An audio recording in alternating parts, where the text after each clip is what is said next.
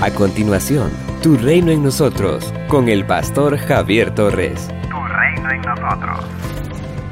De manera que si un miembro padece, todos los miembros se duelen con él.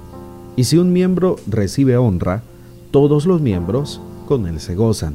Primera los Corintios capítulo 12, versículo 26.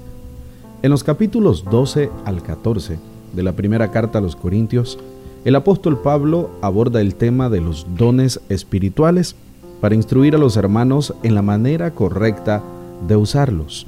En el capítulo 12, versos 4 al 11, el apóstol afirma que en la iglesia hay diversidad de dones espirituales, pero que su presencia es acción única y exclusiva del Espíritu Santo, el cual reparte tales dones a cada uno en particular como Él quiere. Valiéndose de la figura del cuerpo, Él nos enseña que la iglesia, como cuerpo de Cristo, debe caracterizarse por la unidad basada en el amor. Las rivalidades, los pleitos, celos, las divisiones eran problemas que afectaban a la iglesia en Corinto. Lo trágico es que una fuente de tales conflictos eran los dones espirituales. El apóstol Pablo usa la imagen de el cuerpo de Cristo para hacer frente a tales circunstancias y para llamar a la unidad que debe caracterizar siempre a la iglesia, tal como era el anhelo de nuestro Señor Jesucristo expresado en su oración.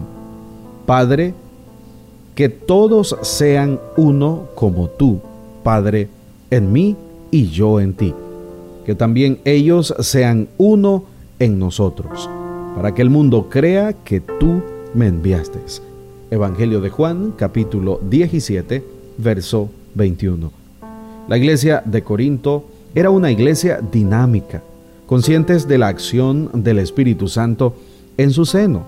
Los hermanos eran fervorosos, entusiastas, interesados en hacer lo que a cada uno le correspondía para mantener viva la iglesia. El problema radicó en que por buscar su propio protagonismo estaban llevando a la iglesia hacia un camino equivocado. Unidad no es sinónimo de uniformidad. Eso lo deja bien claro el apóstol al afirmar que el cuerpo no es un solo miembro, sino muchos. Verso 14. Sin embargo, a pesar de ser muchos, son un solo cuerpo.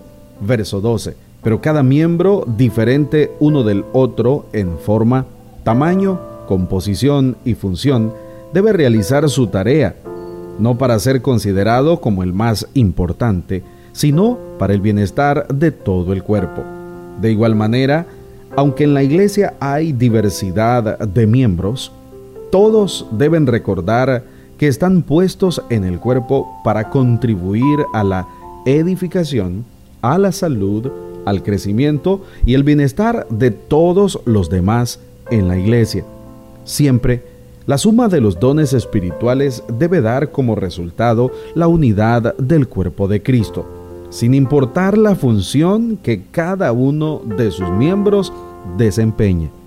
El apóstol Pablo nos deja en claro que los dones espirituales son regalados por el Espíritu Santo y no cualidades o capacidades adquiridas por esfuerzo humano. Para ejercer los dones espirituales de forma correcta, la iglesia en general y cada miembro de forma particular debe obrar basado en el amor a los demás. Cada miembro debe amar, respetar y preocuparse por los otros. Debe sentir dolor cuando un miembro está padeciendo pero debe alegrarse cuando uno de sus hermanos recibe honra. Somos una iglesia llamada a establecer el reino de Jesucristo en Nicaragua. Nuestra misión, predicar las buenas nuevas de salvación a toda persona, evangelizando, discipulando y enviando para que sirva en el reino de Jesucristo. IRSAD, transformando vidas. Hemos escuchado la reflexión de hoy con el pastor Javier Torres. Si necesitas oración, escríbenos al 8588 8888 o visita las redes sociales del pastor Javier Torres. quien además de su maestría en teología, lleva 20 años predicando y sirviendo a Dios y a las personas. Si te encuentras en Managua, puedes visitar el Ministerio ITSAT, de Gasolinera 1 La Subasta, dos cuadras al norte, mano izquierda. Tu reino en nosotros.